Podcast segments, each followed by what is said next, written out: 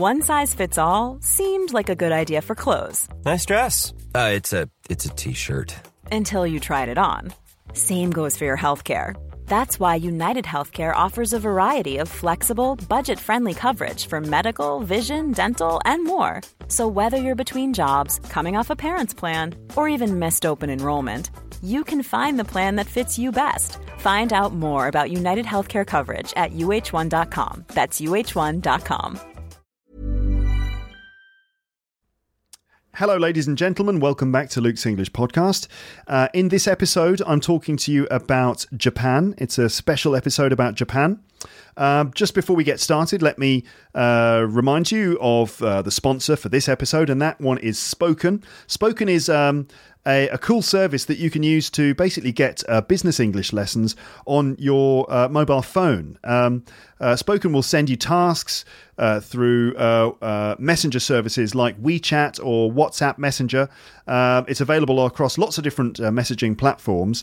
Essentially, Spoken will send you tasks and lessons through your phone like that. you do the tasks using the keyboard and with your microphone.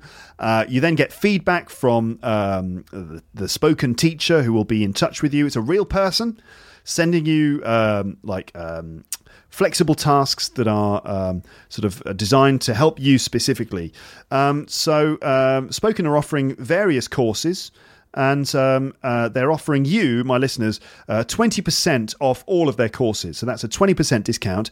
And also two free lessons, which is a pretty good deal. I mean, you could try um, a couple of free lessons and see, see how it is for you. And if you enjoy it, you can carry on. Um, but check it out uh, go to getspoken.com slash LEP. Uh, to get that 20% discount and those two free lessons. Okay, right then. So let's get started with this uh, episode, and here we go.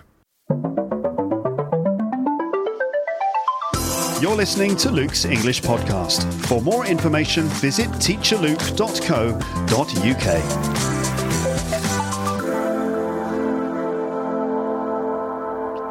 So, welcome back to the podcast and welcome back to part two of this Japan special, uh, talking about uh, the culture and the way of life in Japan. Uh, from my point of view, this is just um, some of my reflections and thoughts about uh, Japanese life um, from the point of view of a foreign person um, now, uh, you should probably listen to part one of this episode if you haven't done so already. Uh, in that one, I started basically just by contextualizing it, explaining uh, about uh, my relationship with Japan and the reasons why uh, my wife and me uh, went there last week. And then I started to go through a list of some thoughts that I'd been writing down. I wrote a lot of this stuff down in the airport on the way back home from the trip um, in um, Narita Airport. We had a little bit of time waiting for the for the delayed uh, flight home. There was a long delay, which was really horrible. In fact, both flights. But to um, Japan and back were really awful with like long delays. Um, we didn't get direct flights because they were too expensive uh, basically. So we had to do transfers. The first flight was transferred in Beijing. The second flight was transferred in Shanghai. Uh, so I did, I did um, I did actually touch down in China twice. So I visited China. Sorry, Chinese Lepsters, um, you didn't really get a chance to to to say hello to me. I was just stuck in the airport. Um, stuck in delays, like horrible delays, waiting to find out when the flight was leaving, uh, mainly due to the weather, I think. Anyway, I used some of that time to sit down and write down a big list of my thoughts and feelings after having spent another week in Japan uh, for the first time in 15 years. Uh, it was amazing. And so I'm going through that list of things. And in this one, I'm going to continue. And um, so this is a list of just thoughts and reflections on Japanese life and Japanese culture.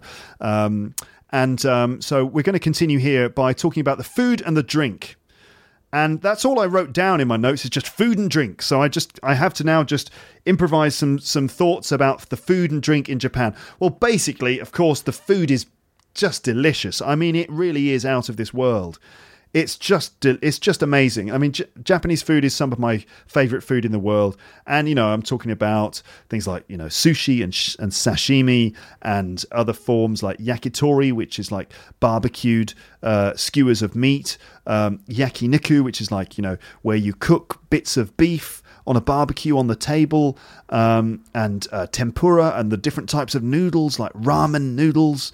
Uh, which is amazing, and other things like bento boxes that you have for lunch, and even onigiri, these rice balls.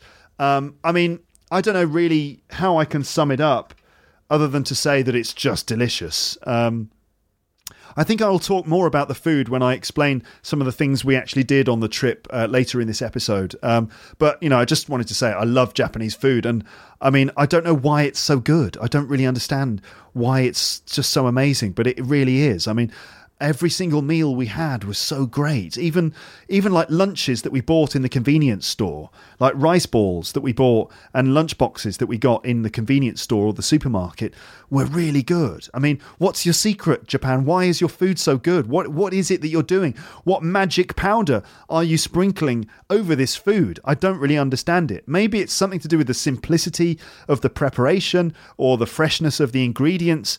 I don't really get it, but it's it's it's outstanding. And I'll come back to the subject later when I talk about some specific foods that we ate when we were there. Um, uh, next item on my list is is communication style and language. Communication style and language. Now, I am actually planning a whole other episode about uh, the way that Japanese people deal with English. So I'm going to do an episode fairly soon. I'm planning to do an episode soon. I mean, I, you know, I'm not making any promises, but you know, I, am certainly planning it. An episode about Japanese people and English, and I'll explore some of that stuff uh, in that episode. But um, um, I mean, one thing that makes you realize the difference between Japanese people and, let's say, English people, there is something in the communication style. Now, English people are uh, sometimes described as having an indirect uh, communication style and I think it's you know it's pretty true. Uh, certainly, when it comes to, for example, uh, making negative statements, we tend to use a bit of ambiguity in our negative statements, and uh, the understanding is that you know, uh, in communication with English people, there's a certain level of sort of um, uh, interpretation that goes on especially with negative things. We don't always say the negative thing totally clearly. We tend to sort of make ambiguous, slightly ambiguous statements about negative things. And the understanding is that the person you're talking to is able to read those things and work out what's basically going on. Like, I mean, I think I explained before, didn't didn't I? When like my wife emails my mum and dad before we go to visit them. Okay, so uh, sometimes we go and visit my parents, and my wife sort of suggests these things in, in emails. She's like, my wife always wants to go to the castle. We, my parents live near a castle, and my wife's always like, let's go to the castle. And my parents are basically like, they don't want to go to the castle. They just want to sit in the living room with us. They want to drink tea with us, and they just want to talk to us. They want to, you know, you know, just talk to us. They want to spend time with us. They don't want to go to the castle. But my wife in the email is like, how about we go to the castle at the weekend?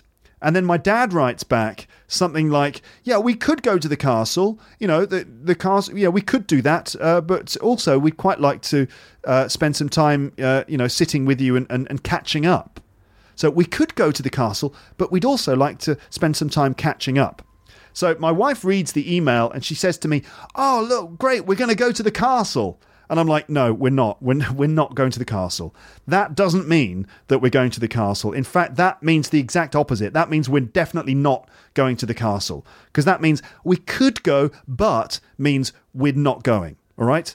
Similarly, if you send an English person a text and say, hey, I'm having a party um, at my place on Saturday, uh, would you like to come? And the person goes, yeah, I'd, I'll try and make it. If the person says, I'll try and make it, that means they're not coming, right? I will try and make it, which means I will make an effort to come. It does, that's not a promise that they're going to be there. So if someone says, "Yeah, I'll try and make it to your party," that's just a nice way of saying I'm not going to come to your party. So these are examples of sort of like English indirectness. Now, Japanese communication style is I think it's pretty similar. And you get this kind of high context uh, uh, culture, communication culture, which is where things are not always explicitly stated. In fact, th- there is an understanding between people that the cult, that the context sort of means that you don't need to say everything. That that that Japanese people are very good at sort of reading between the lines and working out what's going on without things being actually stated. And now, um, I'm always aware of that, and I'm always trying to sort of think, oh, is this what's actually going on here? Am I misunderstanding, or is this really what's happening? I, you know, it's a little confusing. Uh, I think when Japanese people speak to non-Japanese people, they understand that the, the communication style is a little different. But I think among Japanese people, there's this kind of reading between the lines and stuff like that. And also, a lot of it is about um, uh, preventing embarrassment and preventing difficulty and making sure that like you know i think that japanese people when they communicate they don't want to cause any trouble to other people okay now i'm going to try and give you an example here of how uh, this manifests itself in um, this manifests itself in sort of confusing behavior for non Japanese people. So, when non Japanese people speak to Japanese people, sometimes we find that Japanese people sort of have slightly strange behavior in the way that they communicate. And I'll give you an example. Now, um, you know, again, it's adorable. You know, we find it to be sweet and adorable. We find it a bit odd and f- confusing too, and sometimes frustrating, but mostly it's just great, really. You know, it's not a problem. But I'll give you an example, right? So, years and years ago, and this is a story that I've told people before. Um, and years and years ago, uh, when I was teaching English in London, I remember I had a Japanese student in one of my classes. And um, he arrived a little bit later after the other students. So the situation was that the other students were there in the class, and we'd already sort of spoken to each other and got to know each other a little bit. And this Japanese guy came in, and I remember meeting him before the class. And I, you know, and it's like, oh, you know, so I, I remember meeting him, and I think I'd read his file, so I knew some things about him. And um, so I uh, asked him some questions in front of the group. And it, he might have felt a little bit uncomfortable because he was suddenly being put on the spot and he probably felt a bit embarrassed, like tr- having to speak in front of everyone. But you know, I, I, I always do that. I always make people speak, and they feel uncomfortable, but then and then they don't. You know, they they relax afterwards. You know, you have to go through an uncomfortable, awkward feeling of like, oh God, I'm being put on the spot. Everyone's listening to me. Yes, it might make you feel uncomfortable at the beginning, but you've got to get through that immediately, and then you start to relax. Okay. So anyway, I asked this guy like, oh, okay, so where are you from? he's like, I'm from Japan. Oh, that's great. Um, you know, what do you do? Or I work for a car company. Oh, that's really great. And um, uh, where do you live in Japan? And he's like, oh, I live in Nagoya which is Nagoya is, is like a big city sort of between Kyoto and, and, and Tokyo, basically. Okay, it's on the it's on the coast, sort of between Kyoto and Tokyo, let's say, or between Osaka and uh, Tokyo, right? Uh, Nagoya. Now, I said to him, "Okay, you're from Nagoya. Where is Nagoya?" I said to him, "Where is it?" Now, this question kind of floored him. It kind of stopped him, and he just he was his response to like where is so where is Nagoya? His response to that was to go ah loca- location ah lo- location location like that, and he kept saying the word location over and over again. Uh, so you know, oh Nagoya, that's great. Where is it? Ah uh, location uh, location like that, and he kept doing it, and uh, now for me, it was like, why is he doing that? That's a bit odd. Ah, location, location. Uh, it's become like this legendary story uh, between me and some of my English teaching friends. This loca- location. And now, uh, to be fair to the, to him, I think what was happening was that two things, right? Probably two things. One thing is that it was difficult for him to explain where it was. Okay, uh, okay. It's probably it probably he didn't know the English for like it's between um, you know uh, Osaka and Tokyo. It's a city sort of on the um, on the east coast of, of Japan. You know, like those phrases probably just couldn't didn't come easily to him. But also, and you know, other people I've spoken to about this have agreed with me on this one. Also, it could have been that he realized that the other people in the room didn't know any of the reference points. He probably thought, well, they don't know where it is, and I don't want to make them feel embarrassed. I don't want to say something that they don't know. I don't want to like put myself in a higher position. Um, you know, talking about things that I know that they don't know, and so I'm not going to say it. You know, so he kind of uh, he kind of paused and sort of you know, this location. And he said that as a way of saying, well, it's difficult for me to say. He basically, essentially, what location, that basically meant um, it's too difficult for me to say, or, uh, you know, I'd rather not say where it is because they don't know where it is. And I, you know, I don't want to sort of make myself, I don't want to make them feel uncomfortable by me talking about something they don't know. You know? Now, you could say that I'm thinking about this too much. I'm overthinking it again, but actually, I'm probably not. Um, and you know, other people I've spoken to, like including Japanese people, have agreed with me that you know that there is this much thought that goes into a person's head in Japan when they're talking. That people do think about other people, they think about the context, and they manage the message that they're giving to an extent that they they they will you know, rather not say things that they think will cause confusion or embarrassment. Uh, and that includes referring to things that they think other people won't know. And, you know, it's just an example of how Japanese people will put the group first, you know, they'll, they'll put the collective uh, consciousness first, and they don't want to be outstanding. They don't want to sort of mark themselves out as being different from the group. I think now that you know that's one understanding of Japanese culture. I say that that people don't want to mark themselves out as different. I say that.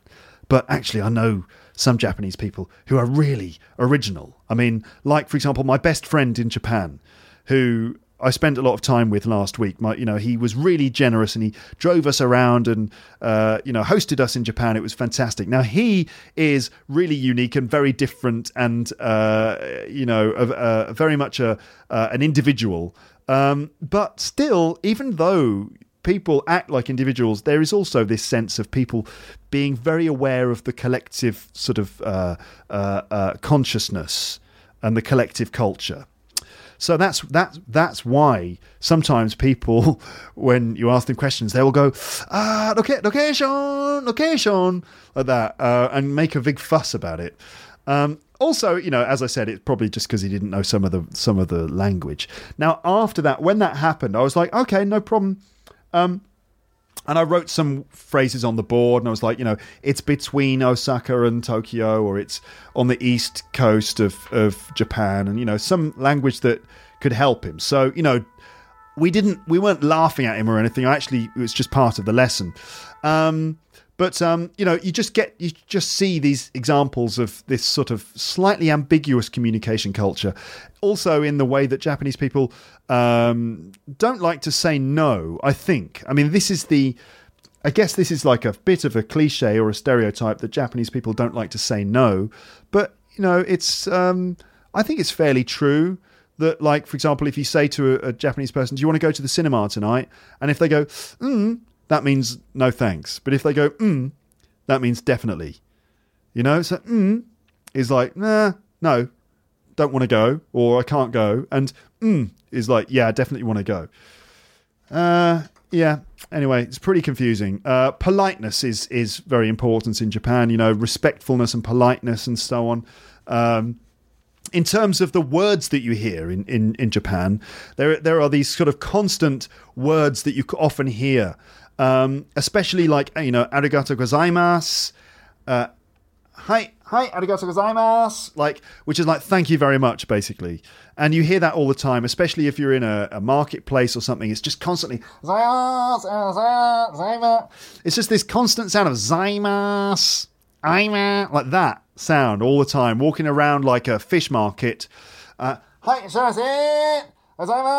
you know, that kind of sound. Now, in Thailand, where I went last year, uh, walking around a market in Thailand, the sound is that kind of um, kap ka, that sound, which is what women say as a way of saying, I guess, thank you. I think that's what that means, thank you or welcome. Samai ka, kap ka, right? And it's that kind of ka sound, kapon ka. And so walking around a market in Thailand, you just hear this kind of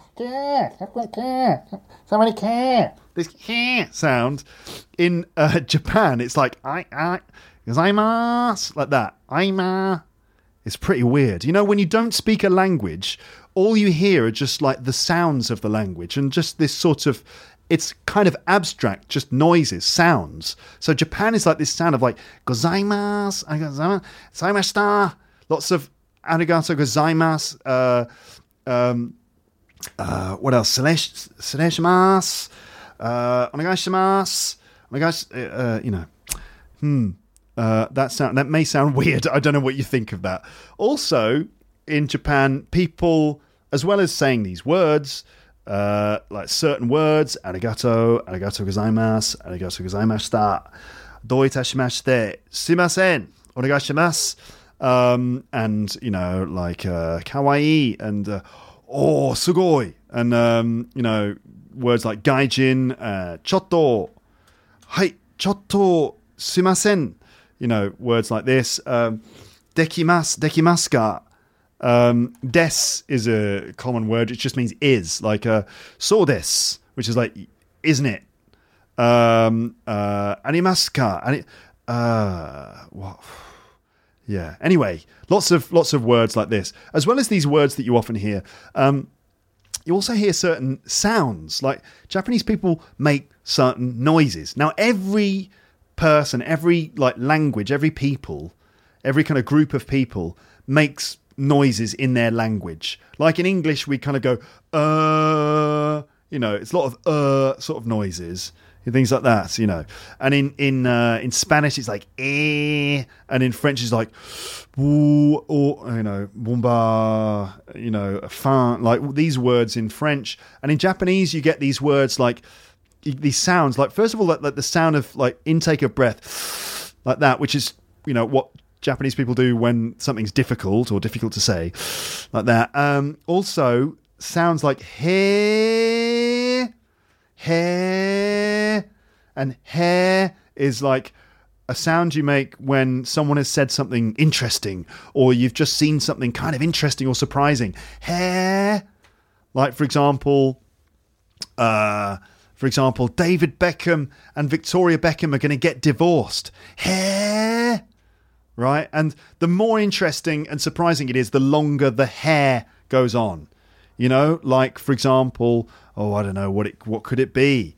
Uh, hair, something really long would be like, uh, oh, I can't, I can't think of an example. Like John Lennon isn't dead, and the Beatles are going to get back together. Hair which would be kind of a big thing. And there are other sounds as well, like her as well, and also ho, which is my maybe my favorite one. Ho, which is a bit like uh, you know, wow, like kind of impressed, impressed, but can also be negative. Ho, like can mean mean like oh that's difficult or oh that's painful. Ho, here. I mean, it's just brilliant. It's hilarious and wonderful and I love all the different noises that Japanese people make. As far as I know, no one else makes those noises, right? I mean, it's just Japanese people. It's brilliant. Um, what else? Now, I talked in the previous episode about stuff like volcanoes and the possibility of Mount Fuji erupting, which would be pretty cata- catastrophic and disastrous. There are other weird and slightly scary things in Japan that I guess people don't talk about that much. And um, one of those things is um, is you know the, the, the nature, the power of nature, uh, natural disasters, natural disasters in Japan. It's something that when I certainly when I was living there and when we were there last week, it was something that I often would have in the back of my mind, which is like, what if there's a big earthquake, or what if there's a tsunami, or what if there's a volcanic eruption, or what if there's a big storm, or what if Godzilla comes and smashes the whole city up? Then what? Um, so natural disasters are something that sort of like sit in the back of your mind. Um, when I used to live in Japan, I remember there were earthquakes sometimes. I talked about it in the last episode, little earthquakes that uh, were actually kind of quite gentle. But then I did experience a few quite powerful ones too. I remember one particular time when um, one day I went to work in the morning and all my students were talking about this prediction. They were like, ah, oh, Luku, have you heard of the earthquake prediction? Which is like my dodgy Japanese accent. Not all my students spoke like that, but some of them. Nuku nuku, nuku sensei. Have, have you heard of the news? Have you heard the news? Sorry, that's a fairly sort of rude. Is it rude for me to do a Japanese impression? I don't know. Is it? You, do you find it funny, or do you find it? I, never mind. I, I'll stop doing it. Anyway, have you heard the news? And like a lot of my students were showing me these newspaper articles about how some scientist had predicted a big earthquake. That basically in Japan, every what seventy years or something, there's a big earthquake, like a seriously big one one that, that, that, that causes massive amounts of damage. And they happen in cycles, like every 70 or 100 years or something, there's a big earthquake. And I think the big one is overdue, like it's due to happen at any time, which is a bit unnerving. But it's probably best not to think about it.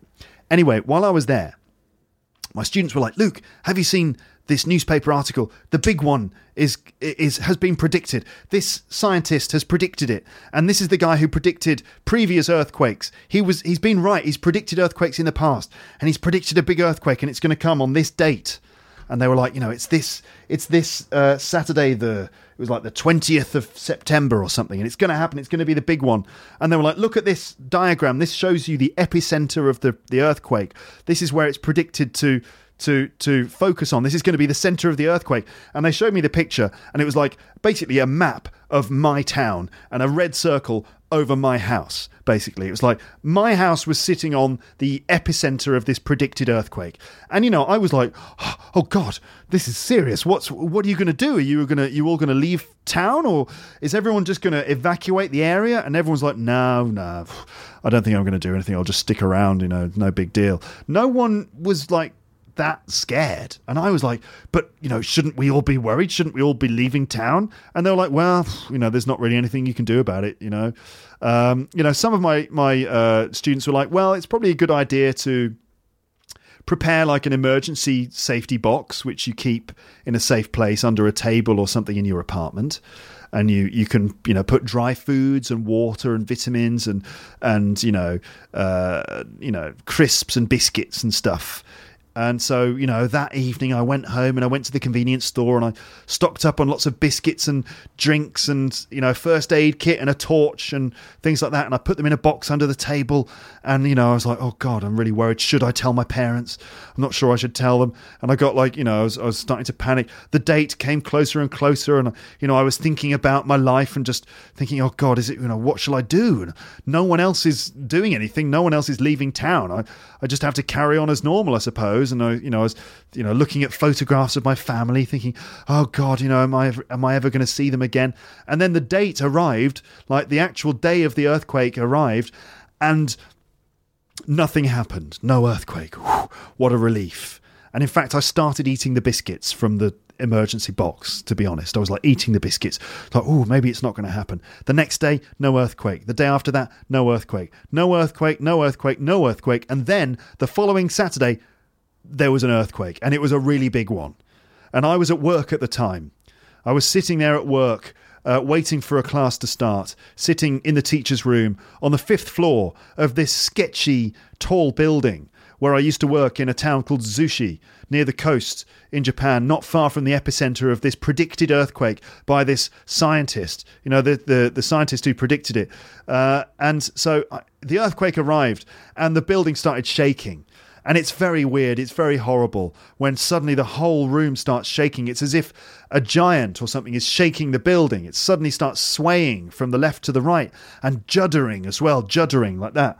And like all of the things in the building start shaking like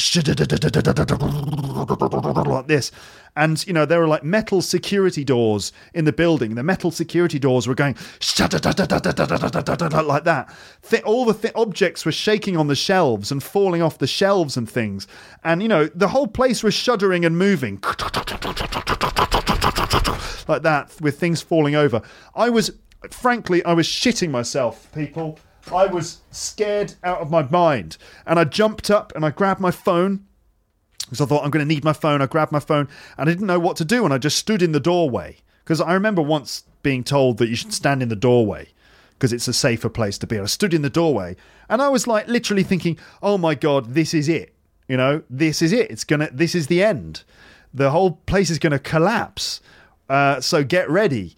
And it it shook. The building shook for I don't know. It was nearly a minute. It felt like about a minute, which is a long time for that to happen.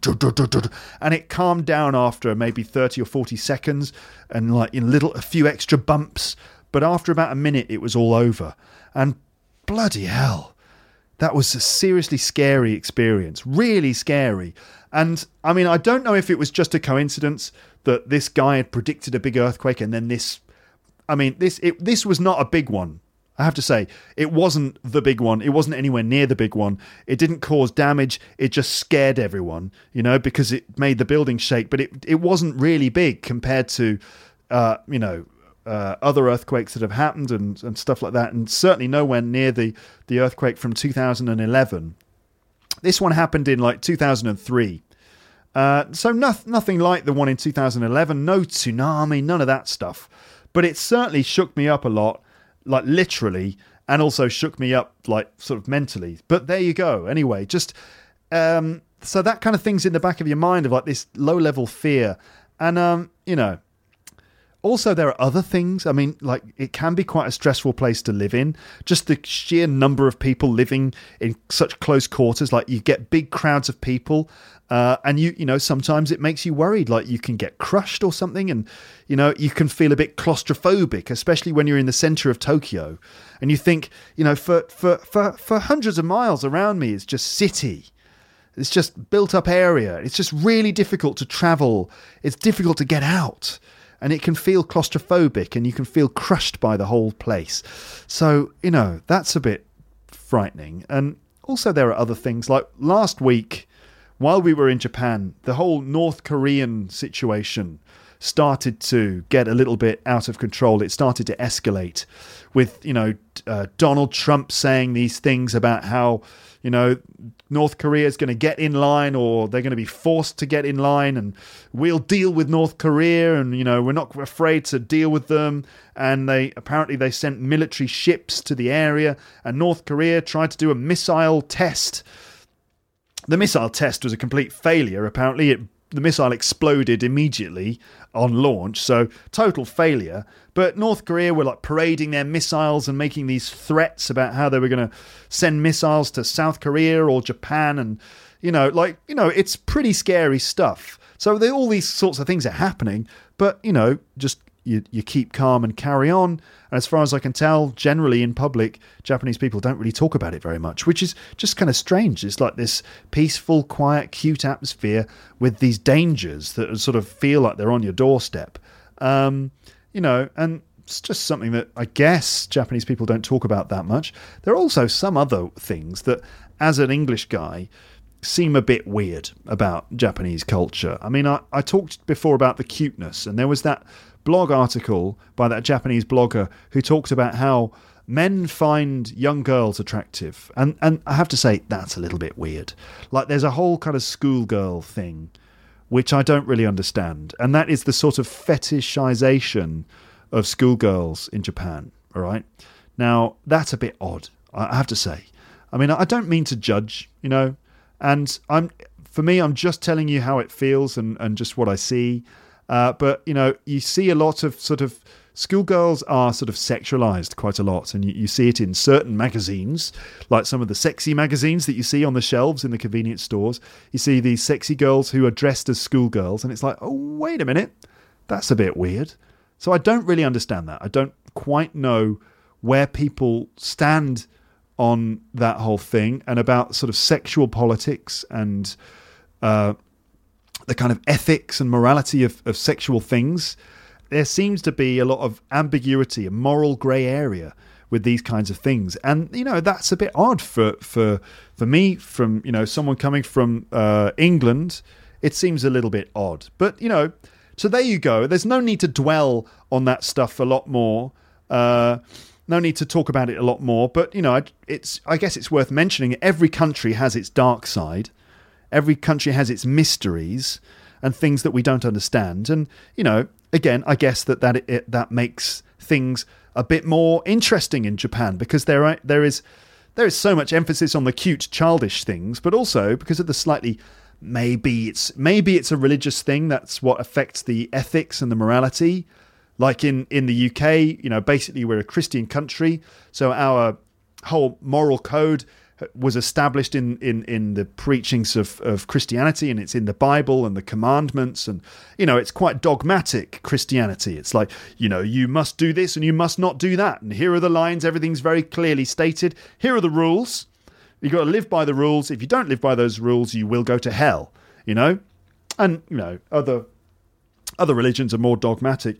But in Japan, which is a country that has, I guess, two religions that are sort of vaguely connected.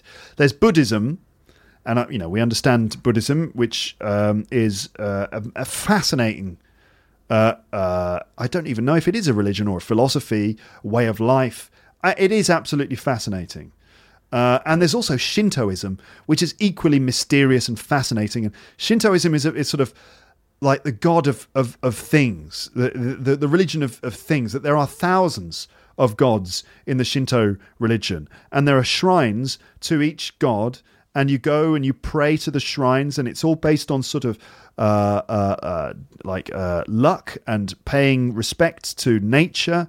Like there's the god of the mountain, the god of the, the, the ocean, the god of the, the, the tree, and you know, uh, it's it feels kind of like ancient and like uh, there's a lot of worship of nature, and um, but what there isn't is a sort of strict moral code from that religion, and I guess that's that is revealed in the slightly ambiguous sort of nature of Japanese culture, and it, it, it, you know it makes you wonder where the moral lines are.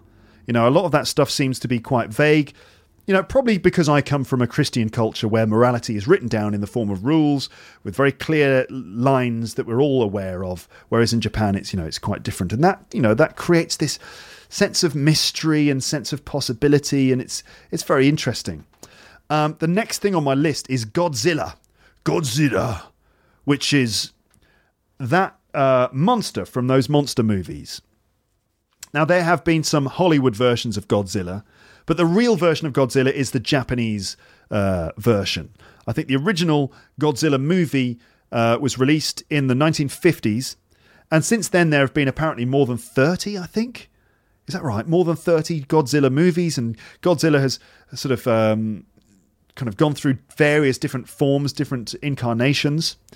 Uh, now, why am I talking about Godzilla? Now, for me, Godzilla is like uh, an aspect of Japanese popular culture. And I'm interested in popular culture. That's that's what I'm into. That's what I studied at university, and so that's what I'm into. Into I like looking at popular culture and seeing how that can see, seeing what that can tell us about uh, the way in which people understand, consume, and express their lives. Okay, and what does Godzilla tell us about life in Japan? Uh, what does it represent? Now, um, before coming to Japan, just the week before, going to Japan, my brother was staying with me in Paris, and we watched uh, on on TV. We watched the new Godzilla film. Now, not the the Hollywood version directed by Gareth Edwards from a couple of years ago, but the more recent Japanese one, which is directed by Hideaki Anno and Shinji Higuchi. Okay, and it's uh, I guess in Japan it's called Shin Godzilla. Shin Godzilla, which means new Godzilla. And um, so Shin Godzilla, it's it's actually a really good Godzilla film. If you get the chance, you should watch it. Uh, I think it's Shin Godzilla uh, in in uh, in in America or in in English. It's called Godzilla Resurgence. Okay, Godzilla Resurgence or Shin Godzilla, and I really enjoyed it. Okay, now basically the plot of Shin Godzilla is that Suddenly, one day, the authorities uh, discover that there is something weird happening in Tokyo Bay. Okay, something weird's going on. Uh, there's a weird uh, presence in the bay, and it takes the form of like steaming, bubbling water in Tokyo Bay. Like um, the water is boiling, hot, steam's coming out, and they investigate this, and they realise that this is moving slowly towards uh, Tokyo City coming into the bay. And then a tail, a weird snake like tail, comes out of the water. Okay, now the authorities don't know what to do, they keep observing it. Uh, but they don't quite know what to do about it. And then the monster reveals itself and it drags itself onto the land. And basically, it drags itself from the ocean onto uh, Tokyo, uh, into Tokyo Bay, into the city. And it's like this weird creature. It looks like a lizard or a snake with a long body and a weird undulating skin and a long tail. No arms or legs, just this kind of weird snake lizard thing with big eyes and uh, a big sort of protruding uh, uh, like face. It's really weird and honestly really scary. And it starts to crawl through uh, the streets, destroying buildings and causing a big tsunami as well. And watching it, what was interesting was it reminded me of video footage of the the, the, the effects of the 2011 tsunami.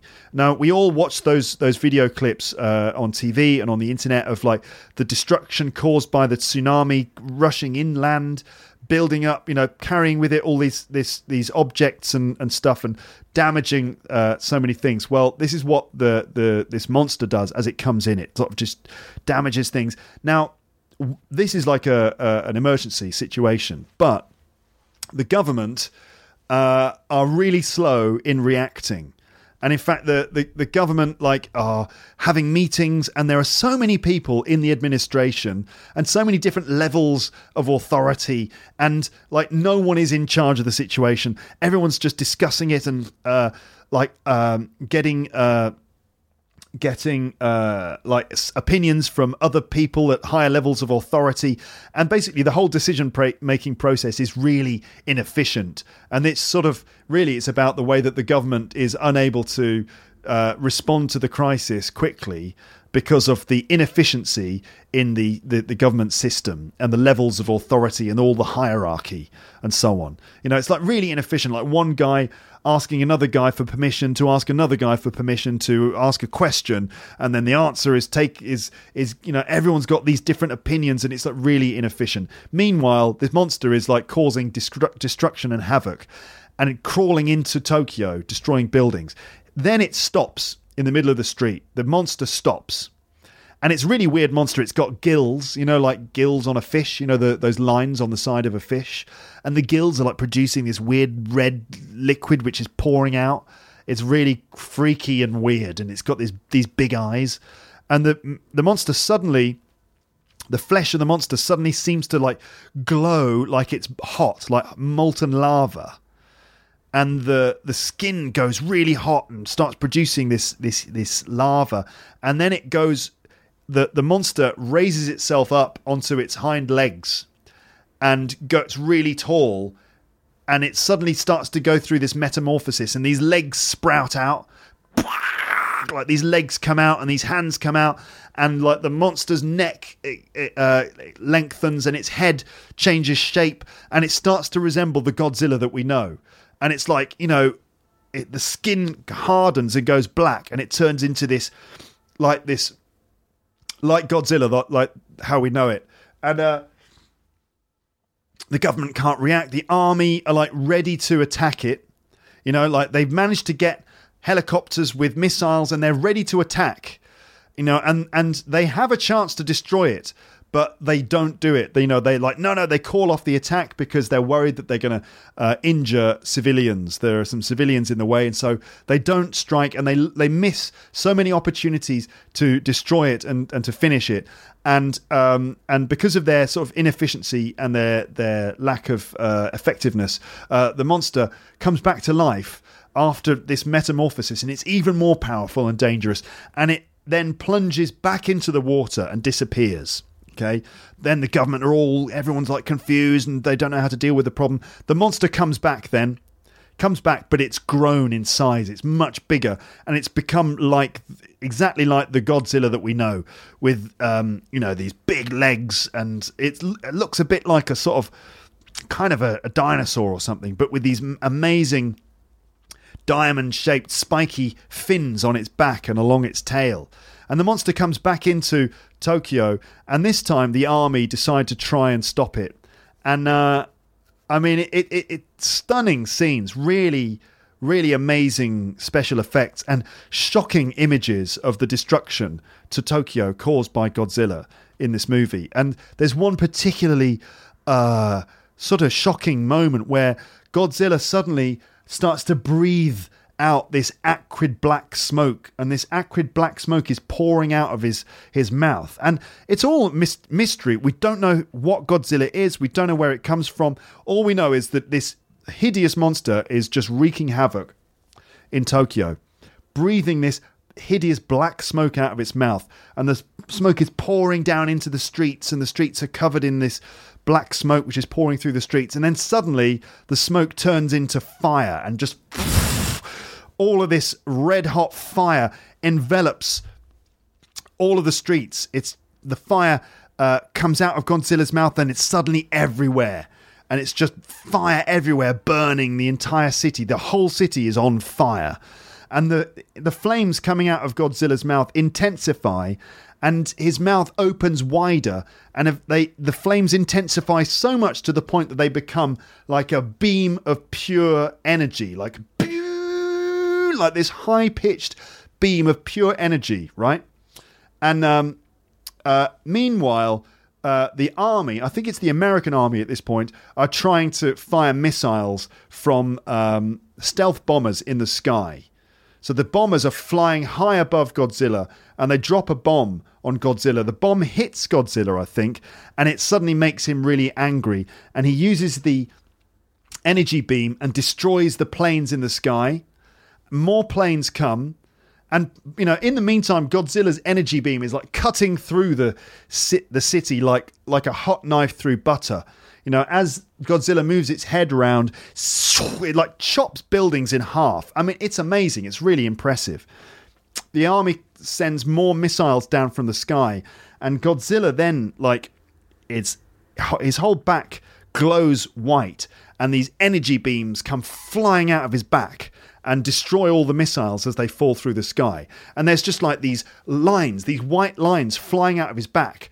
I mean, it's just really weird. I, I, don't understand it really. It's just so odd, so strange, and so sort of powerful and disturbing uh, that this weird monster with all of these amazing powers.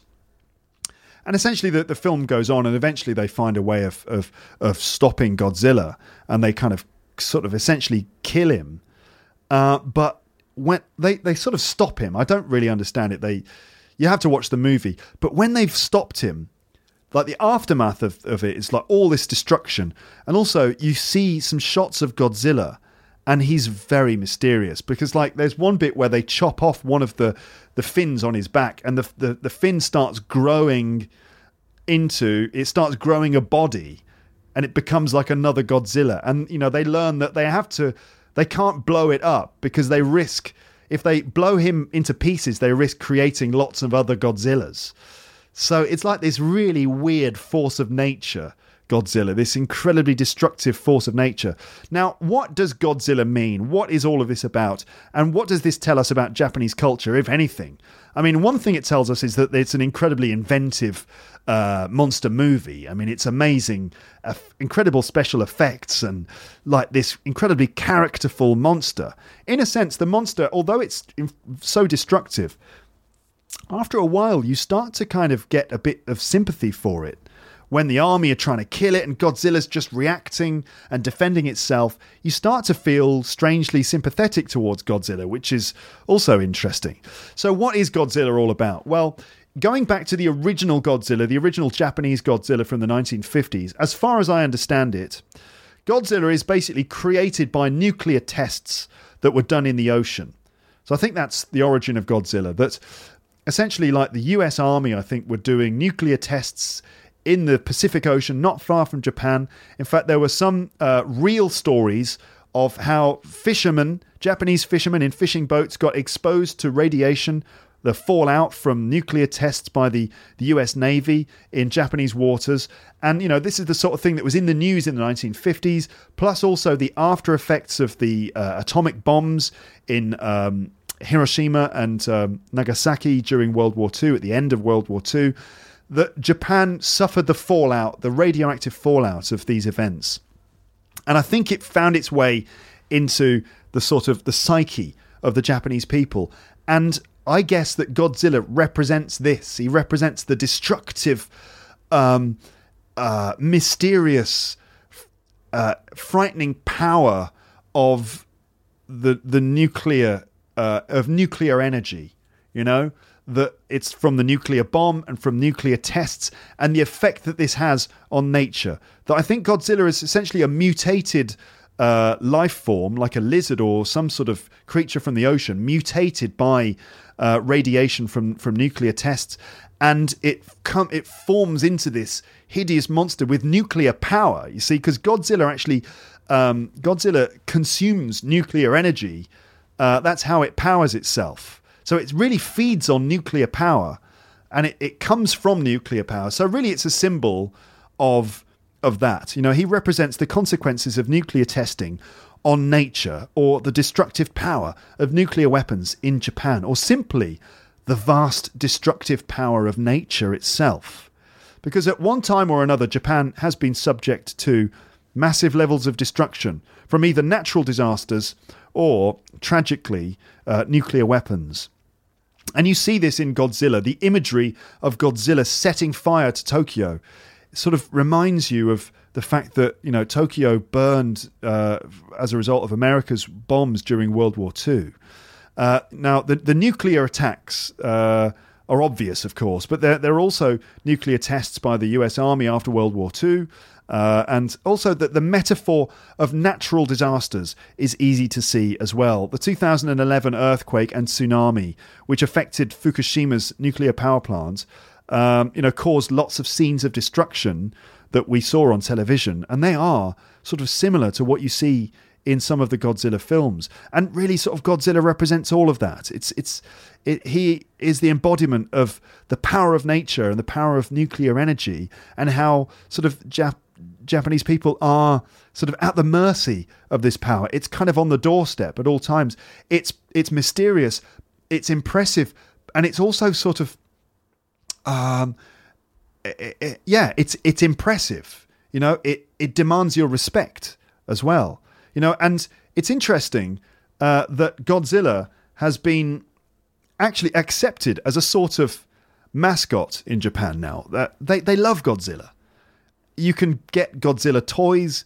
Godzilla is like an icon in Japan, and they they they they love him. I mean, the, in the first film, he's uh, you know destructive monster, but in the later films, Godzilla becomes a sort of protector, protecting Japan against other monsters that uh, you know are coming to to destroy the place. You know, so I mean, you know, in Japan they love Godzilla, and he's a sort of protector, which I see as sort of Japanese people owning this destructive power, turning it into something positive turning it into something uniquely Japanese and turning that whole sort of feeling of being subject to nature and turning it into something uniquely Japanese. In the same way that like Mount Fuji represents this massive potentially destructive thing but it's become so important to the Japanese heart and it's like an, a symbol of Japan now you know I don't know I don't really claim to understand it all, but I do think it's interesting. Um, and also the way that the film portrays the government as as being very inefficient and unable to make decisions quickly. You know that's a that's a criticism that was leveled at the government. Um, you know uh, after the Fukushima situation. You know, uh, all these people at different levels of status, all asking for second and third opinions, asking for approval uh, from uh, from above before making a decision. Uh, you know, so uh, just interesting to an extent, a bit of satire. Uh, and also just a sort of impressive monster movie that may or may not represent something else, something deeper about uh, the Japanese psyche. Um, again, you know, I ask you to tell me if you think I'm wrong about this, and Japanese listeners, if you, you know, let me know if I'm if I'm you know uh, not on the money on any of this stuff. Uh, I'm as much as I'm talking about this, I'm also looking for answers. You know, I'd love to know your thoughts on this stuff. Am I thinking about this all far too much, or is there something in what I'm saying? Let me know. And you know, there is a lot of mystery. That's part of my fascination with Japan. There's a lot of mystery.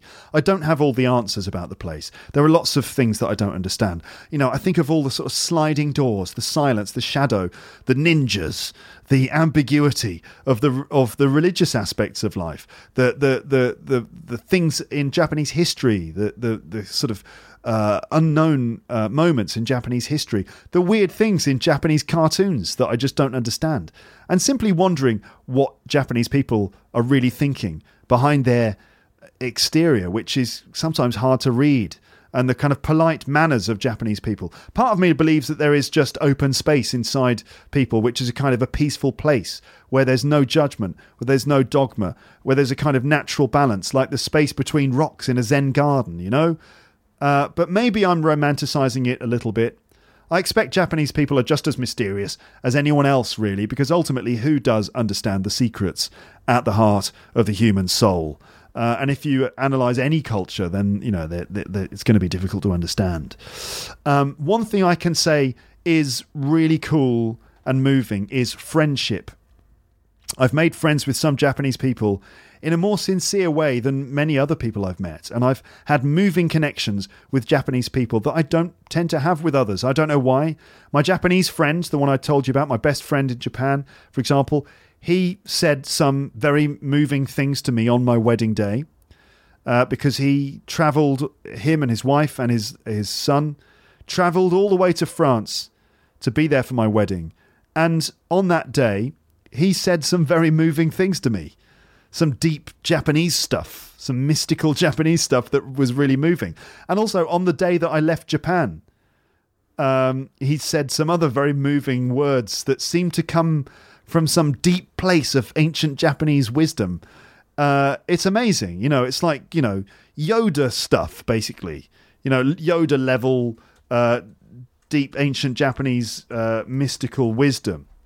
Um, and just the friendship, you know, it's uh, it's touching that you can travel to somewhere completely different and make friends in a sincere way that cuts through all of the differences in culture.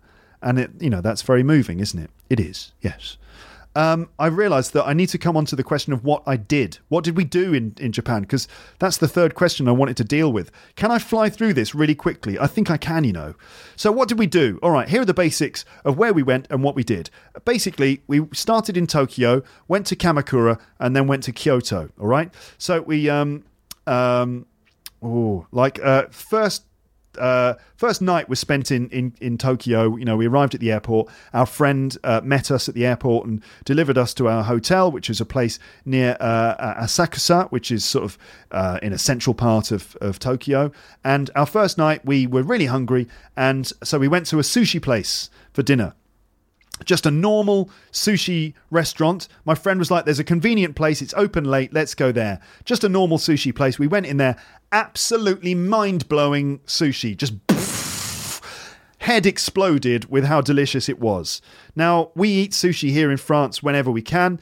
And it's, you know, sometimes it's very good here, but just nothing compared to the level of quality. I don't really, again, I don't really understand how good it is, but it's like really sort of melt in the mouth just head explode level goodness and beer as well. Just I love Japanese beer served in a freezing cold glass.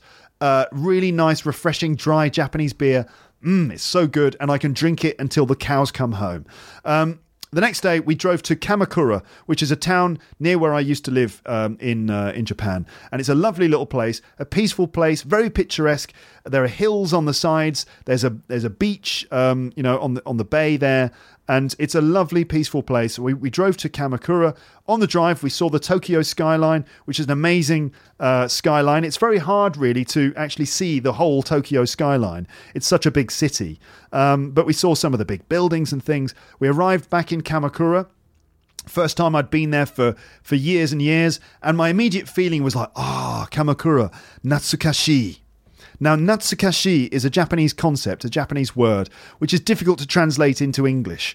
It's interesting that, that there are some words that express concepts and feelings in some languages that we don't have in English. And Natsukashi is one of those things. And basically, it expresses the feeling of nostalgia or feeling of like remi- remembering something that really takes you back to, to a time in the past. Like, for example, if I smell the smell of Star Wars figures, that plastic that they use to make Star Wars figures, ah, Star Wars ah, Natsukashi, which means that it makes me feel like I was a little kid again. You know, it really brings you straight back to that moment. It's like that. Natsukashi is that feeling of like, ah, oh, good old, you know, good old Kamakura, or wow, it feels great to be back. So lots of that feeling. Cherry blossom in the hills, beautiful uh, uh, uh, views uh, from the hilltops, and uh, my friend invited us to his house, and we had tea with him, his wife, and his son, and it was just lovely to see them. Very peaceful, sitting there, drinking the tea, looking at the view, and just sort of resting a little bit. That evening, we had dinner in a in a in a restaurant called Match Point, which is a lovely little restaurant in Kamakura that does like Japanese curry, delicious. Saw some of the people I used to know, some of my old friends. It was really like explosion of Natsukashi. It was amazing. That evening, we did karaoke, of course, because you have to do karaoke if you go out in Japan. And karaoke is amazing. It is absolutely brilliant. What is special about karaoke? Well, uh, and I say karaoke, that's how we say it in English. In Japan, I understand it's like karaoke or something. What's special about it? Well, you know, in England, for years, karaoke was this thing that you did publicly. Like you go to the pub or a bar and there would be a karaoke machine and you'd go up and you'd sing your song in front of everybody, even people you don't know. Well, in Japan, it's not like that. The way it works is that you book a little room. You get a private little room where you and your friends go, and there's a big karaoke machine, and you just spend, you know, a few hours in there having a party. It's the perfect way to have a party uh, because it's private, and you can just have loads of fun if you've seen the movie Lost in Translation with Scarlett Johansson and Bill Murray in Japan, in Tokyo, there's a scene in there where they do karaoke. It's like that, basically. There are whole buildings in Tokyo devoted to karaoke, tall buildings that are just full of karaoke rooms. Okay, so you might be out in Tokyo having a few drinks, and it's like, let's go to karaoke. And you literally just go into the street, and there are usually like girls in the street who are like the karaoke room dealers and you speak to them, you book a little room, you go to the building, and usually there are like loads of drunken salarymen in suits hanging around or pouring out of the building drunk. They've just done karaoke. You get into your room, it's probably somewhere on like the ninth floor of a big building or something, and you're in the room, you install yourself in there. They actually bring beer and food direct to the room. It's amazing, okay? Uh, there are you can just call on the telephone. Yeah, we'd like four beers, please, and they just bring it to the room I mean, it's it's just a dream come true, isn't it? Um, and then there is a computer database with like thousands of songs on it. They've got everything. You know, all your favorite songs are in there. And everyone becomes a performer with their favorite song. So you choose your favorite song and you program it into the computer. And there's this huge karaoke machine with a big screen and big speakers and microphones. And it doesn't matter if you can't sing because the machine helps you to sing. You know, they have special effects like reverb and echo effects that basically make you sound amazing. And, you know, some people are brilliant, some people are just genuinely brilliant singers. Um, you know, but even some people can't sing, it's still really fun. Everyone kind of comes out of themselves and you perform and you have a lot of fun. It's just you and your friends. And, you know, the favorite songs get everyone in the moods, and singing is amazing fun. If you spend two hours singing your heart out, it really is just wonderful fun. And the videos on the machine are hilarious as well because you know you plug in, put in a song, and there's just some weird video uh, which has totally nothing to do with the lyrics of the song. Usually it's like a footage of some couple from the 90s, like on a date in some random city, and while you're singing, you know, some completely unrelated song. Um, often the lyrics are completely wrong as well. You know, you talk about misheard lyrics. Well, the misheard lyrics in karaoke rooms in Japan are often hilarious. You know, they often get them completely wrong. And we spent, you know, uh, several hours singing lots of British pop and rock songs like David Bowie and Oasis. Like my Japanese friend, uh, my Japanese friend loves Oasis, and we always sing Oasis, which is just great stuff for like absolutely pouring her heart out. You know, tonight I'm a rock and roll star. You know, you can really put your heart into it. Um, so, uh, also, my Japanese friend dances like Jarvis Cocker from Pulp, which is absolutely hilarious.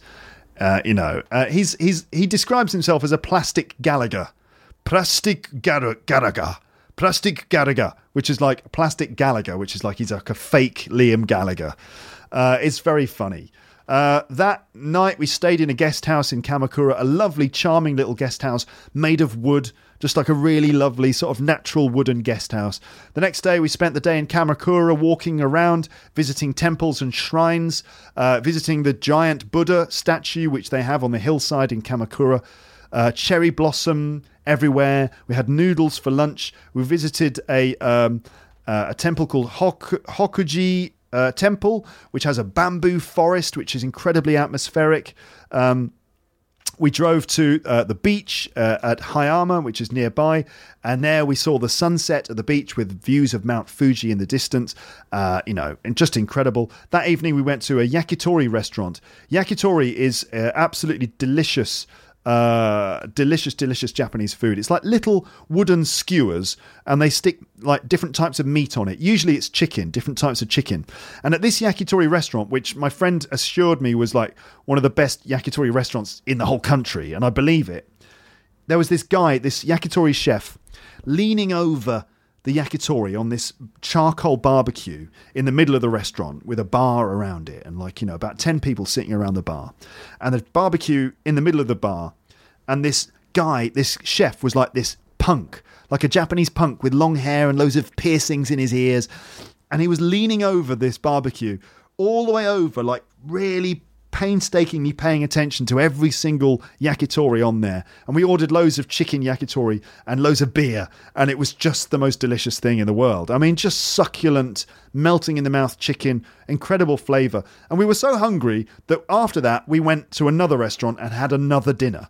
Um, that's how, like, how much of a feeding frenzy we were having. Taxi ride back to the guest house in a pristine taxi uh, with an automatic door. The door just opens automatically. You don't need, even need to open the door. You flag the taxi down, it stops, and the door just opens and closes automatically. Uh, next day, we took uh, the Shinkansen, the bullet train, to Kyoto. Um, and the bullet train is incredible. It's like this amazingly engineered uh, uh, train that travels at high speed, and the thing looks like a space rocket. It's amazing. Um, and uh, so we took the Shinkansen and we ate our, our Japanese bento boxes on the on the train. These are these lunch boxes that you can buy in supermarkets and stuff. We arrived in Kyoto. Now Kyoto used to be the capital of Japan. It was the capital of Japan, Japan during many important periods and was also the base of Buddhism in Japan as well. Uh, and so there are loads of shrines, Buddhist temples and Shinto shrines there uh, because it was such an important place for many years. It's impossible to see everything in Kyoto in just a couple of days. Um, we ate more yakitori that evening and had a lovely stroll by the river in the dark with the cherry blossom in the dark. It was really, really atmospheric. Uh, the next day was our Kyoto Shrine Day. We had an early start and we visited a few different temples. We visited the Ninnaji Temple, which has uh, beautiful rock gardens and pools and tons of cherry blossom everywhere and interesting buildings. Uh, Ninnaji Temple was the head temple of the, uh, it is the head temple of the o- Omuro school of the Shingon sect of Buddhism. So it's like an important Buddhist uh, center and was founded in 888 by the reigning emperor of the time. Various interesting buildings include the Goten, which is the former residence of the head priest in the southwestern corner of the temple complex. Uh, built in the style of an imperial palace, the graceful buildings are connected with each other by, uh, by covered corridors, which feature elegantly painted sliding doors and are surrounded by beautiful rock and pond gardens. It really is like the classic Japanese stuff. Then we went on to Ryoanji Temple, which has this amazing Zen rock garden. I don't know if you've ever seen those. These Zen rock gardens that feature a number of rocks carefully selected and placed in uh, in a sand pit, and the sand is then raked and made to uh, you know arranged in these really nice lines, and the rocks are you know put in certain positions so that you sit in front of the rock garden and you can stay uh, you can stare at the garden and it helps to put you in into a meditative trance because the garden at Ryoanji Temple is so long that you can sit in front of it and you can never see the entire garden from one position. So the garden just occupies your vision, like your peripheral vision is it occupies all of your vision. And these forms these rocks are placed in certain locations and they form together to create this perfect balance like this natural balance. And it's supposed to help you achieve like a, a, a, a meditative state. Um, and there are 15 rocks in the garden uh, but you you can't see all of them from any one position. So it doesn't matter where you stand you can never see all 15 of them. The idea is that once you achieve enlightenment then you can see all 15 rocks. Uh, it's absolutely beautiful. Um, then we went to uh, Kinkakuji Temple, which is where they have the Golden Temple, which is this beautiful uh, square structure sitting um, above a lake, above a pond, and there are these amazing ponds with little rock gardens and bridges and goldfish in the water, you know, huge carp in the water, and the temple is uh, covered in golden leaf absolutely amazing to look at and it's reflected in the water. Absolutely amazing. The only thing about these temples the only bad thing is that they were so crowded. Just crowds of tourists walking around. So you know it's it does spoil it a little bit the, the number of people. Um, we had lunch at a convenience store with some lovely rice balls just eating rice balls which are like the japanese versions of sandwiches. And then we travelled across town to Ginkakuji Temple, which uh, has this amazing sand garden, another Zen garden. This one is made of sand, like this kind of rough sand, um, arranged in these amazing shapes. And at the end of the garden, there is this sort of replica of Mount Fuji. It's like this sand. I don't know how to describe it really. It looks like Mount Fuji, but it's perfectly smooth and straight. It's like this weird geometrical object at the end of the garden made of sand and it's it's just bizarre. It's out of this world. It really is. And you know, again, it's all designed to help to create a Zen-like meditative uh, trance, and uh, so it's a really extraordinary place to be. We also spent some time in a uh, on a on a walking path called the Philosopher's Walk, which is this lovely little walk through some of the back streets of Kyoto next to a little river, and the whole thing is covered in cherry blossom, absolutely beautiful, uh, but also very crowded. Um, we did some shopping later that day for some uh, yukata, which are like these kind of traditional Japanese clothes. They're kind of like dressing dressing gowns, a bit like um, uh, uh, what what do you call those things? Um, kimonos, a bit like kimonos, but more relaxed versions. And uh, we we found like a little second hand shop selling used yukata and they were all in absolutely perfect condition. And we picked up a couple there, one for me, one for my one for my wife. Lovely souvenirs, lovely Japanese patterns, and not too expensive. Uh, we met one of my friends in London, someone I used to work with at the London School of English. By coincidence, she was also there, um, and we we sat down and had dinner together, and we ate this stuff called matsusaka beef. Uh, matsusaka beef is like a, a well-known form of beef in Japan, and it's really tender. Apparently, it's more tender because it comes from virgin cows. Now, I don't really understand this. I don't really understand how that works. But apparently, if the cows are virgins, the meat is, is more tender. Why is that? I don't know. Is that because there's less trauma? The cow experienced less trauma in its life because it never had sex? Is that how that works? I don't know. Because, I mean, for me, I don't know if that's the way these things work. I mean, do you. Are you more relaxed in, generally in your life after you've had sex? Or before you've had sex. Are virgins more relaxed or not? Because for me personally, I remember that after I lost my virginity, I was generally a lot more relaxed in my life. Um, maybe that doesn't work for cows. Maybe it's the other way. Maybe having sex with a cow is a traumatic experience. I don't know. But anyway, the beef from these uh, cows was uh, Matsusaka beef, which is like super tender, delicious because it comes from virgin cows. Uh, obviously, that makes a difference. There's also some some beef in Japan. Um, I can't remember what it's called now. Uh, really, really amazing, like the best beef in the world. And it comes from cows which uh, drink beer. So the cows drink beer and they are massaged. They're like given massages, which kind of thinks kind of makes you think that sounds like a pretty good life. Even though those cows do get killed and eaten, the life that they have, it almost makes it worth it. Just drinking beer and getting massages all day must be pretty good. Um, that night we had we stayed in like a little guest house uh, with a hot bath, and I spent half an hour lying in the hot bath. It was a communal hot bath, but thankfully there was almost no one in there. So it was far less public and far less embarrassing, embarrassing than my hot bath experience in Thailand, if you remember that one. Uh, we stayed in an absolutely tiny room. It was like a little cupboard, room enough for a bed and like space for you to stand and brush your teeth. But that doesn't matter because we didn't need that much space. The next day, we went to another shrine early in the morning, which called Fushimi Inari Shrine, which is a very important Shinto shrine in southern Kyoto, and it's famous for its thousands of red torii gates uh, which cover a network of trails behind its main buildings. The trails lead into the wooded forest of the Mount.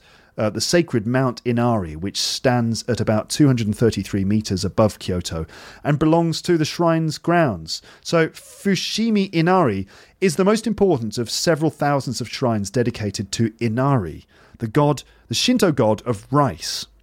And uh, foxes are thought to be Inari's messengers, resulting in many fox statues across the shrine grounds. Uh, Fushimi Inari Shrine has ancient origins, predating the capital's move to Kyoto in 794. Basically, behind uh, this shrine, there are these trails that go up to the top of the hill, and most of the way, these trails are covered by these red gates. There are thousands of these red uh, Shinto torii gates. So, torii gates are common in the entrance to shrines. You might have seen them, like big red gates. And these torii gates represent your movement from the normal world into the spirit world. And when you go through the torii, it's like you're going into the spirit, sa- the sacred realm. And they are beautiful. And in this shrine, there are thousands of thousands of these gates in big rows. It's like walking through tunnels made from these gates. It's absolutely stunning. And the, go- the gates are all donated to uh, the shrine by local businesses, and they have their names and the dates written uh, in sort of Chinese characters on the back of the um, of the gates. It's amazing. You know. Then we spent more time walking around.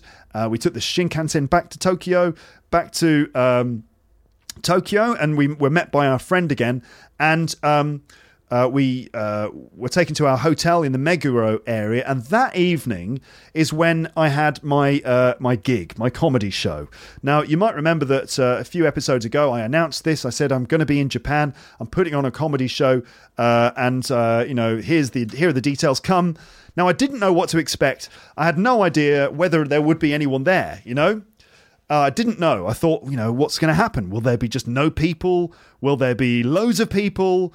Uh, I had no idea. All right. So um, I arrived at the place. The three of us arrived there uh, to the bar, and it's you know a fairly small little bar. Um, normally, it fits about thirty or forty people. Uh, I arrived, and the place was absolutely packed. I mean, it was stuffed full of people. And you know, I spoke to the owners, I spoke to Peter, who helped me to to organise the show, and he was like, "Yeah, they're all here for you." They're all your fans. All your fans have taken over the building. And and so I went upstairs. I went upstairs and I had to go through the main room in order to get into the sort of performers preparation area, the backstage area.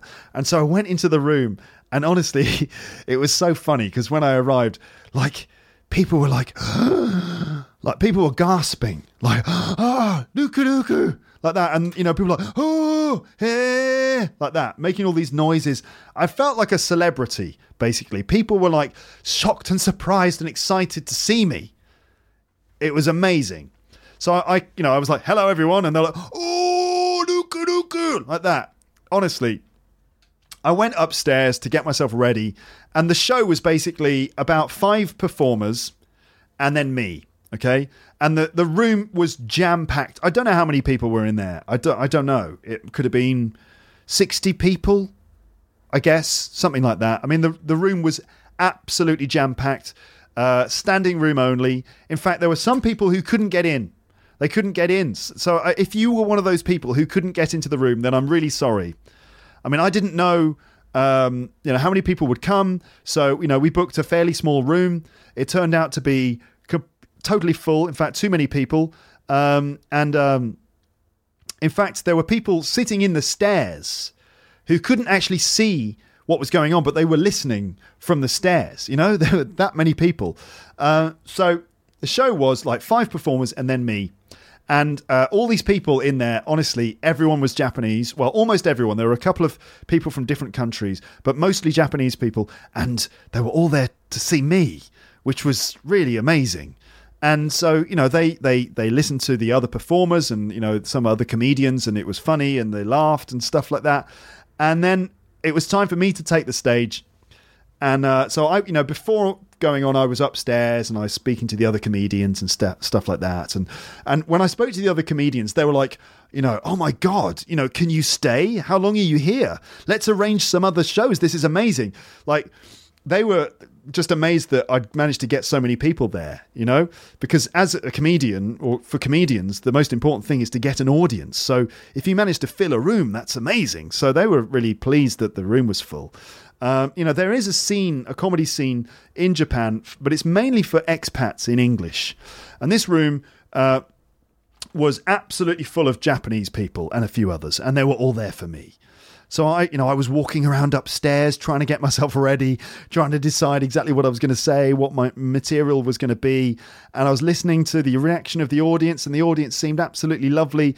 But you know, I did think they were mainly waiting for me, and so you know, eventually it was time for me to to go on. Um, and I, I went on stage and I went on and the room was like, way like that. You know, it was amazing atmosphere. Everyone was so pleased to see me and I felt very flattered. I felt like a celebrity or something. I ended up doing about 45 minutes of, of comedy, a lovely audience, uh, all of them Lepsters. Uh, it was interesting for me to see uh, which bits of my material uh, were a success and which things didn't really work. You know, I, I sort of adapted a lot of my material that I normally do in Paris and tried to adapt it to the Japanese audience.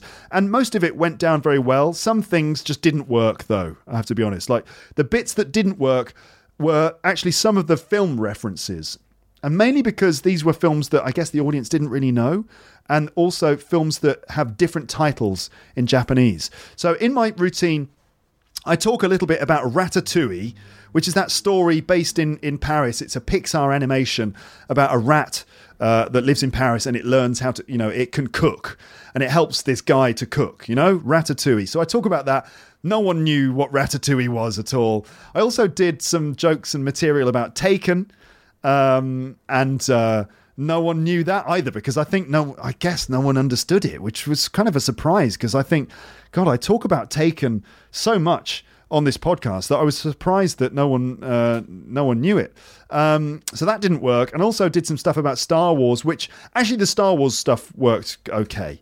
Um, now a lot of you know a lot of my routine is for a French audience, and Taken is actually quite specific to a French crowd because the film is set in Paris. Um, also, what was interesting to me is that there were some bits of my comedy routine that uh, that are not true. You know, like I say some things that are just supposed to be funny jokes, and they're not really true.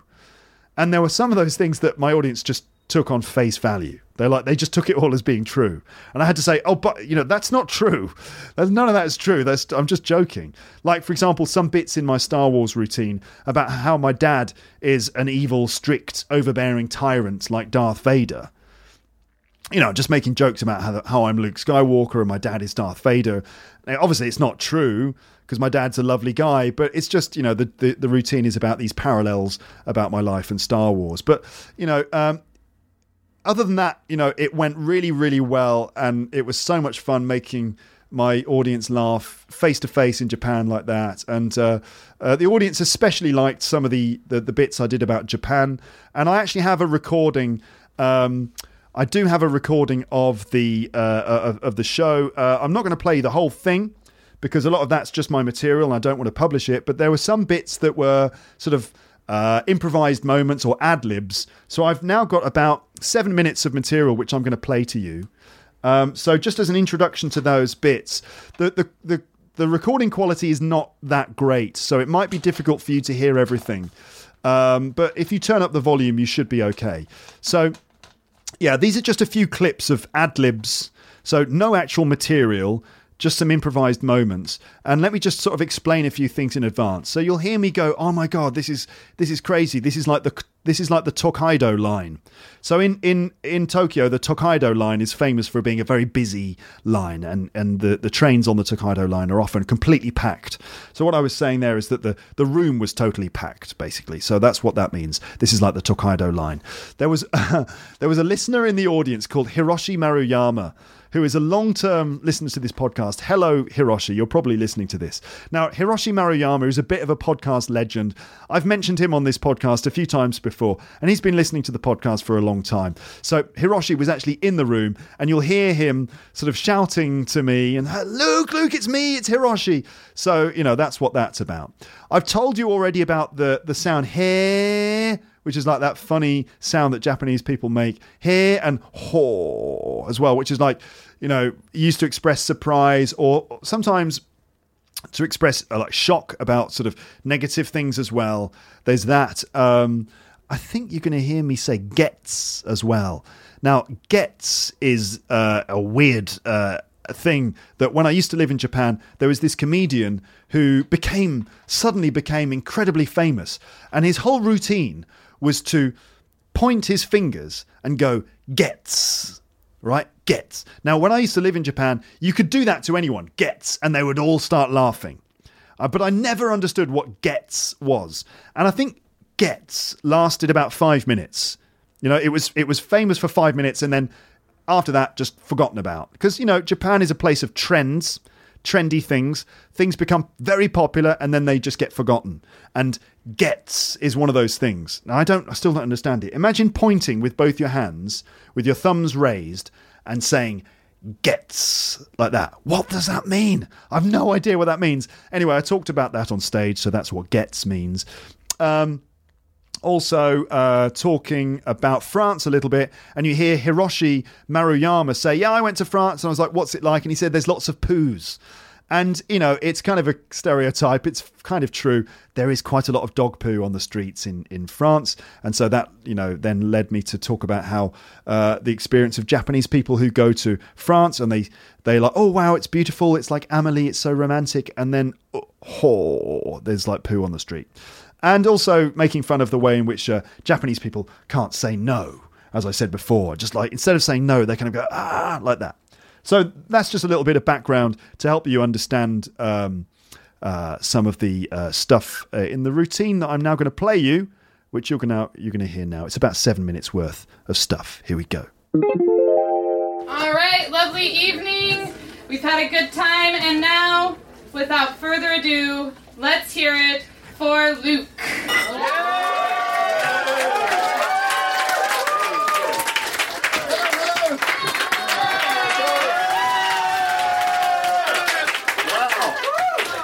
Hello, everybody.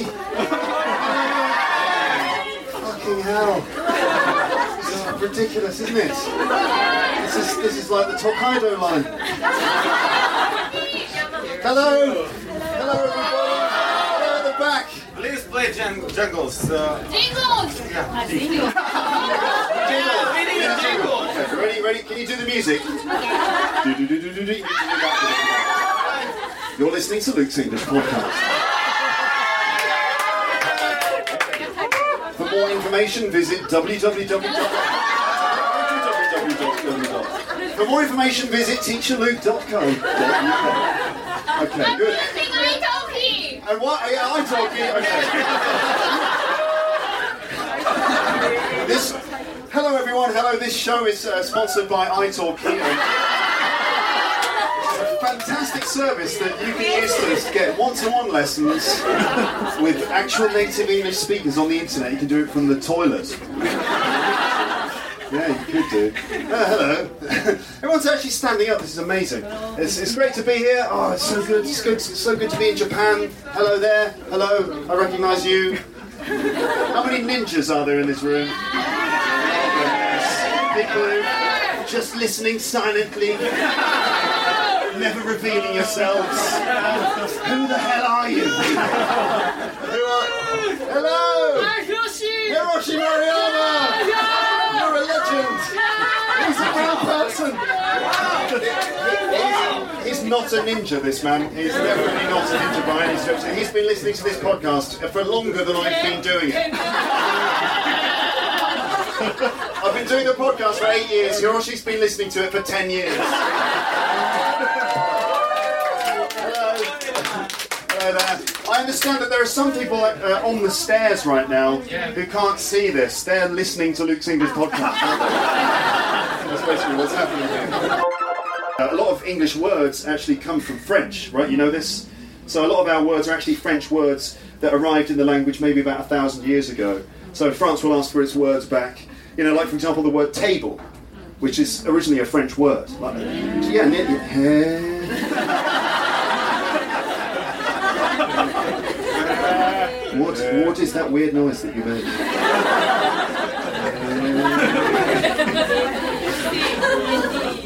Sorry? There's, there's other noises you make as well too, which we find strange in the, the rest of the world. Are you the only country that goes hey? It's yours, isn't it? That's yours. You've also got ho. Pretty good. No one else does that. There's also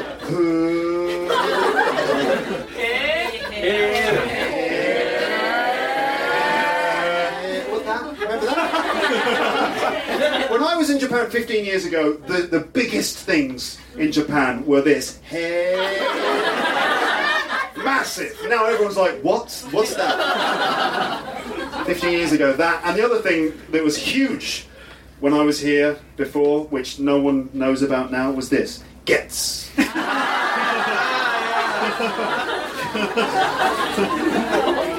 never understood that. Your country confuses me. I don't understand gets. I still don't understand it.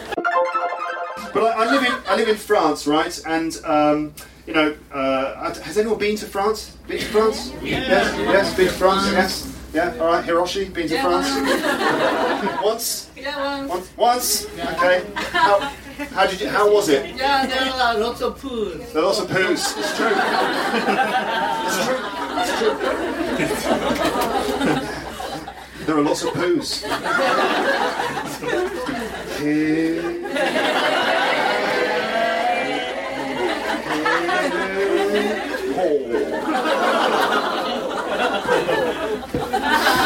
Yeah. You know, uh, it's, it's like the opposite of Japan, France. It is. It's like the opposite of Japan. Because in Japan, everyone's like really sort of super polite. Yes, you know, you, you, you can't say no in Japan. It's like, eh, that's no. That's as far as.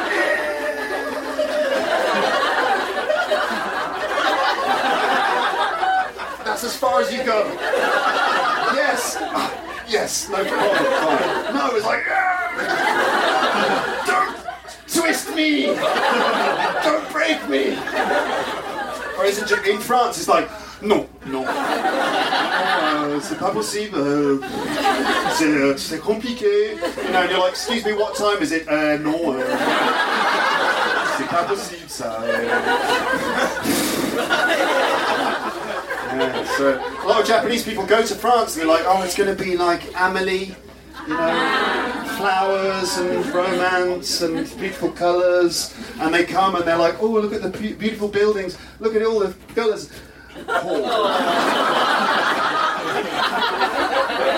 it's true, it's true. Is there any Russians in the room? Yes? Two Russians. I, I like the fact that you were both on time tonight. Clearly, you were rushing to get here. the Russian joke. still, a, still only a small portion of the, the room understood it. I'm not going to talk. Could you do the Obama's? You want me to do Obama? it's not very good. It's not very good though. It's not really ready yet. What do you want me to say uh, uh, as Obama? Because I've been I've been practicing an Obama impression. I don't know if you've noticed. Eight years. It took me eight years. It's too late now. He's gone. He's on holiday. He is right. He's still on holiday. I imagine Obama in the morning is like, today we will go to the beach. and then we will stay on the beach.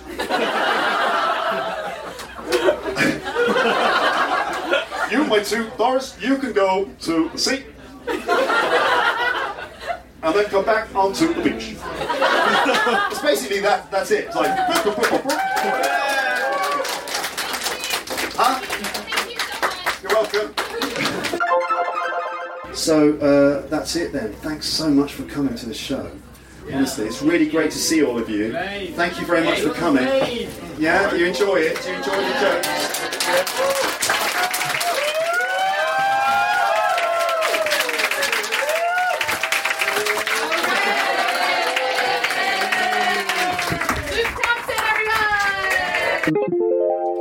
So you heard there in that routine that actually uh, there were a few requests from the audience. Someone at the, the beginning was like, "Play the jingle! You've got to do the jingle." So I had to do the jingle. You know, like you're listening to Luke's English podcast. For more information, visit teacherluke.co.uk. I had to do that, and someone also said iTalki, so I had to do the iTalki promo as well. And there were some requests for impressions, like uh, Barack Obama. Uh, there was at one point someone shouted out Hobson's Choice as well, uh, which you didn't hear, but someone did shout out Hobson's Choice. Um, I wish that I'd said bye, bye, bye, bye at the end. I didn't do that, which I regret. Um, but then, what was what was the most amazing thing? Right, was that after the show, uh, there was a huge queue of people who wanted to talk to me. They wanted to get my autographs. Uh, they wanted to get selfies with me, and they wanted to talk to me and shake my hand. It was really, actually, very moving because, like, I felt like a celebrity. It was like I was sort of Johnny Depp or David Beckham or something. This huge queue of people, everyone waiting patiently to talk to me, and people brought me gifts and they were shaking my hands and asking for my autograph. I was like signing my autograph. One person asked me to sign the back of their mobile phone, and I signed that.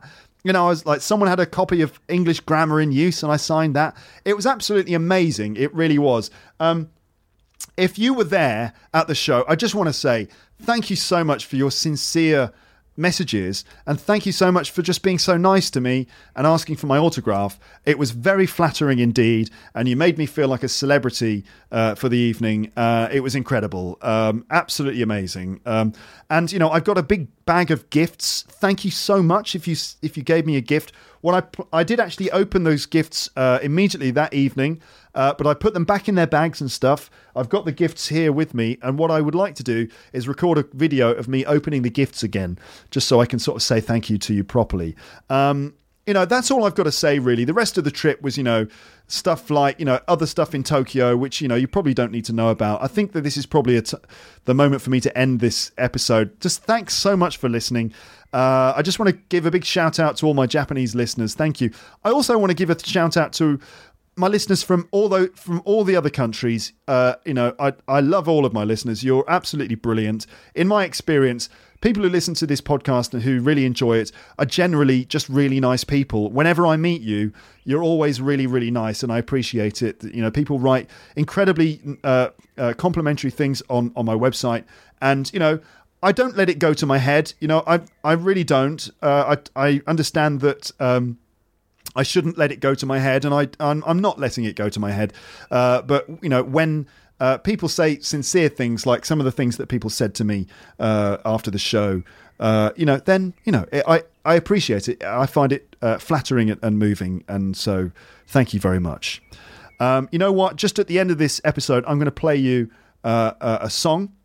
And uh, if you don't want to hear me singing, then stop listening now. Okay. So if, if singing, if me singing is not your cup of tea, then you can just easily stop listening, and that's no problem. Uh, but this is a special song uh, for Japan, and this one was written by John Lennon, recorded in 1973, and it's all about like the connection between him and Japan, which is really about his love for Yoko Ono, his Japanese wife. And it's also about connections between Liverpool and Tokyo, 3,000 miles away, over the oceans, uh, east and west combine, uh, and love uh, sort of makes the world go round. Uh, it's a beautiful song. I hope you enjoy it. And thank you for listening for Luke's English podcast. Um, all right, so here's the song, and I'm going to say bye, bye, bye, and then the and then you'll hear the song and then the jingle at the end. Thanks for listening. Bye, bye, bye, bye, bye, bye.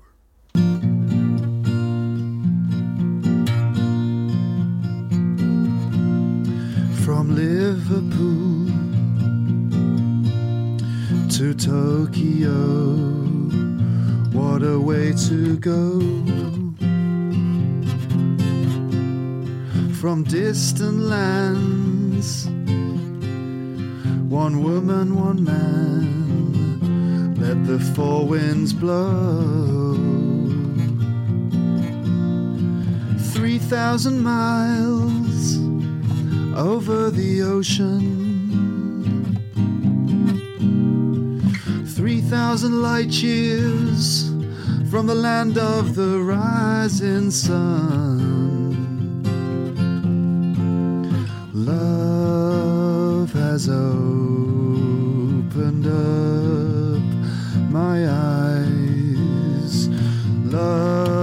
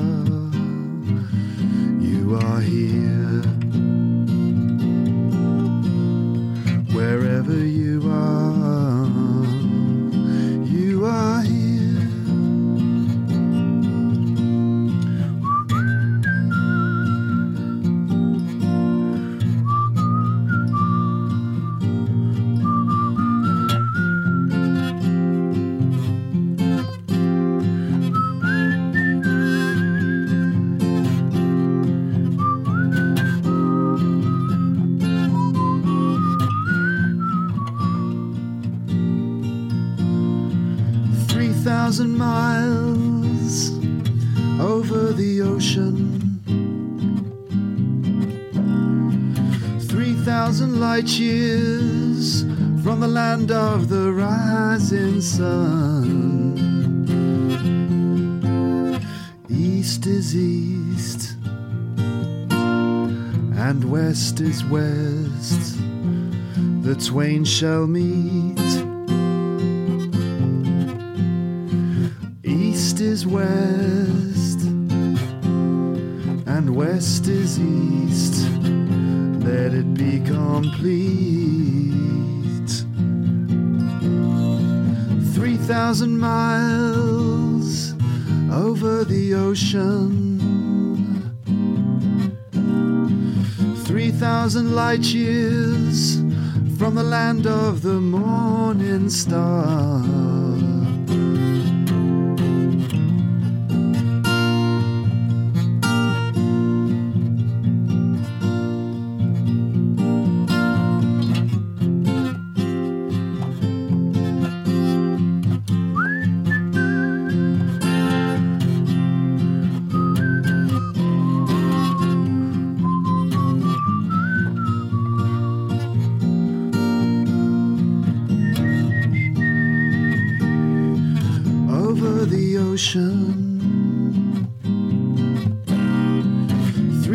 Thousand light years from the land of the morning star.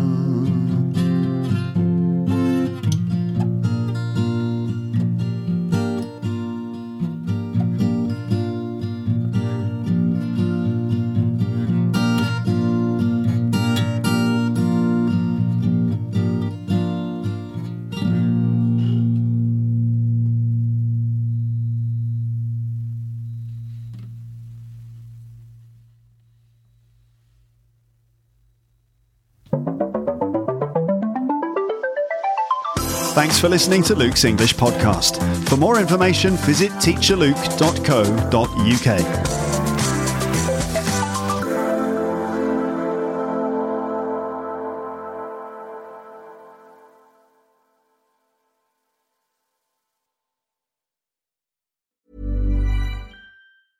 Hey, it's Paige DeSorbo from Giggly Squad. High quality fashion without the price tag. Say hello to Quince.